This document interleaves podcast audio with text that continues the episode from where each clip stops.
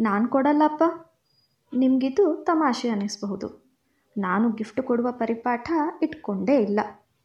ಸಾಮಾನ್ಯವಾಗಿ ಮದುವೆಯಂಥ ಸಮಾರಂಭಗಳಿಗೆ ಹೋಗುವುದೇ ಇಲ್ಲ. ಆದ್ದರಿಂದ ಗಿಫ್ಟು ಖರೀದಿಸುವುದಿಲ್ಲ. ನನಗೆ ತುಂಬ ಇಷ್ಟವಾದ ಪುಸ್ತಕ ಕಣ್ಣಿಗೆ ಬಿದ್ದರೆ, ಅಥವಾ ಇಷ್ಟವಾದ ವಸ್ತು ಸಿಕ್ಕರೆ, ತುಂಬ ಇಷ್ಟವಾದ ವ್ಯಕ್ತಿಗಳಿಗೆ ಅದನ್ನು ಒಯ್ದು ಕೊಡ್ತೇನೆ. ಅದಕ್ಕೆ ಸಮಾರಂಭದ ನೆಪ ಬೇಕು ಅಂತ ಕಾಯೋದಿಲ್ಲ.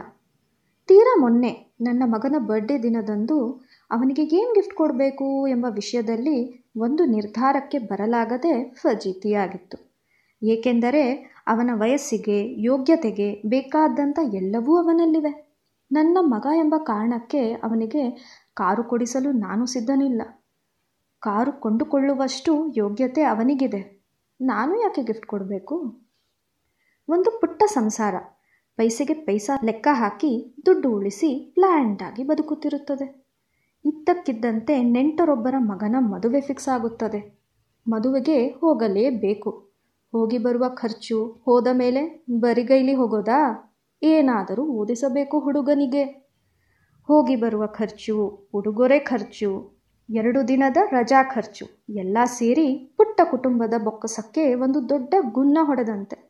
ಇಂಥ ಮದುವೆ, ಮುಂಜಿ, ನಾಮಕರಣ, ಗೃಹ ಪ್ರವೇಶ ಅಂತ ನಾಲ್ಕು ಸಮಾರಂಭಗಳಾಗಿಬಿಟ್ಟರೆ ಒಂದು ವರ್ಷದಲ್ಲಿ ಚಿಕ್ಕ ಕುಟುಂಬ ಅದೆಷ್ಟು ಆರ್ಥಿಕವಾದ ಹೊಡೆತಕ್ಕೀಡಾಗುತ್ತದೋ ನೀವೇ ಯೋಚಿಸಿ. ಕೆಲವರಂತೂ ಏನು ಕೊಡಬೇಕು ಅಂತ ತೋಚದೆ ಬಿಳಿ ಕವನ್ನಲ್ಲಿ ಐವತ್ತು ರೂಪಾಯಿ ಇಟ್ಟು ಕೊಟ್ಬಿಡ್ತಾರೆ. ಅದಕ್ಕೇನಾದರೂ ಅರ್ಥವಿದೆಯಾ? ಅಷ್ಟೂ ಬೇಕು ಅನ್ನಿಸಿದರೆ ಸಮಾರಂಭದ ಹಿಂದಿನ ದಿನ ಒಬ್ಬರೇ ಹೋಗಿ ನಿನ್ನ ಬದುಕಿಗಿದು ನೆರವಾಗಲಿ. ಅಂತ ಕೊಡಬೇಕೆನಿಸಿದಷ್ಟು ಕೊಟ್ಟು ಬಂದು ಬಿಡಬೇಕು. ಆಮೇಲೆ ಸಮಾರಂಭಕ್ಕೆ ಹೋಗದಿದ್ದರೂ ಅಡ್ಡಿ ಇಲ್ಲ.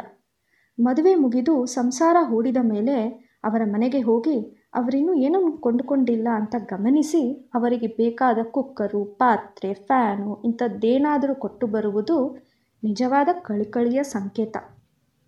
ಬರ್ತ್ಡೇ ತರಹದ ಸಮಾರಂಭಗಳಿಗೆ ಹೋಗಿ ಬೊಕ್ಕೆ ಕೊಡುವುದಿದೆಯಲ್ಲ? ಶುದ್ಧ ಮೂರ್ಖತನ ಅದು. ಮನೆಯ ತುಂಬ ಹೂಗಳೇ. ಮಾರನೆಯ ದಿನ ಕೆಲಸದವಳು ಗುಡಿಸಿ ಹಾಕುತ್ತಿರುತ್ತಾಳೆ. ತೀರಾ ಆತ್ಮೀಯರಿಗೆ ಗಿಫ್ಟ್ ಕೊಡಬಾರದು ಎಂಬುದು ನನ್ನ ಸಿದ್ಧಾಂತ. ಅವರನ್ನೇ ಅಂಗಡಿಗೆ ಕರೆದೊಯ್ದು, ನಿಂಗೇನು ಬೇಕೋ ತಗೋ ಅನ್ನುವುದು ಜಾಣತನ. ನನ್ನ ಮಟ್ಟಿಗೆ ಒಬ್ಬ ವ್ಯಕ್ತಿ ಇನ್ನೊಬ್ಬ ವ್ಯಕ್ತಿಗೆ ಕೊಡಬಹುದಾದ ಅತಿ ದೊಡ್ಡ ಮತ್ತು ಅಮೂಲ್ಯವಾದ ಗಿಫ್ಟ್ ಎಂದರೆ ಟೈಮು. ನೆನಪಿಡಿ ವಾಚಲ್ಲ ನಿಮ್ಮೊಂದಿಗೆ ನಾನು ಐದು ನಿಮಿಷ ಕಳೆದನೆಂದರೆ ಅದು ನಾವಿಬ್ಬರೂ ಒಬ್ಬರಿಗೊಬ್ಬರು ಕೊಟ್ಟುಕೊಂಡ ಅತ್ಯಮೂಲ್ಯ ಉಡುಗೊರೆ. ಏಕೆಂದರೆ ನಾವು ಎಷ್ಟು ಪ್ರಯತ್ನ ಪಟ್ಟರೂ ಅದನ್ನು ಹಿಂತಿರುಗಿಸಲು ಆಗುವುದಿಲ್ಲ, ತಿರಸ್ಕರಿಸಲೂ ಆಗುವುದಿಲ್ಲ, ಬೇರೆ ಇನ್ನೇಗೂ ಬಳಸಲಾಗುವುದಿಲ್ಲ, ಶೋಕೇಸ್ನಲ್ಲಿ ಇಡಲಾಗುವುದಿಲ್ಲ. ಇದನ್ನು ಕೊಟ್ಟವರು ಯಾರು ಅಂತ ಗಿಫ್ಟ್ ರ್ಯಾಪರು ತಡಕಿ ನೋಡಬೇಕಾಗಿಲ್ಲ. ಅದಕ್ಕಿಂತ ಸಮೃದ್ಧ ಉಡುಗೊರೆ ಮತ್ತೊಂದಿಲ್ಲ. ನೀವು ಕೂಡ ಇದನ್ನು ಒಪ್ತೀರಾ ಅಲ್ವಾ? ಈಗ ನೀವು ಕೇಳಿದ್ದು ರವಿ ಬೆಳಗೆರೆ ಬರೆದಂಥ ಕೊನೆಯ ಅಂಕಣ. ಇದರ ಶೀರ್ಷಿಕೆ, ನಾವು ಕೊಡಬಹುದಾದ ಅತ್ಯುತ್ತಮ ಉಡುಗೊರೆ. ಇದು ವಿಜಯವಾಣಿ ಪತ್ರಿಕೆಯಲ್ಲಿ ದಿನಾಂಕ ಹದಿನೈದರಂದು ಪ್ರಕಟವಾಗಿದೆ. ಕೇಳಿದ್ದಕ್ಕೆ ಧನ್ಯವಾದಗಳು.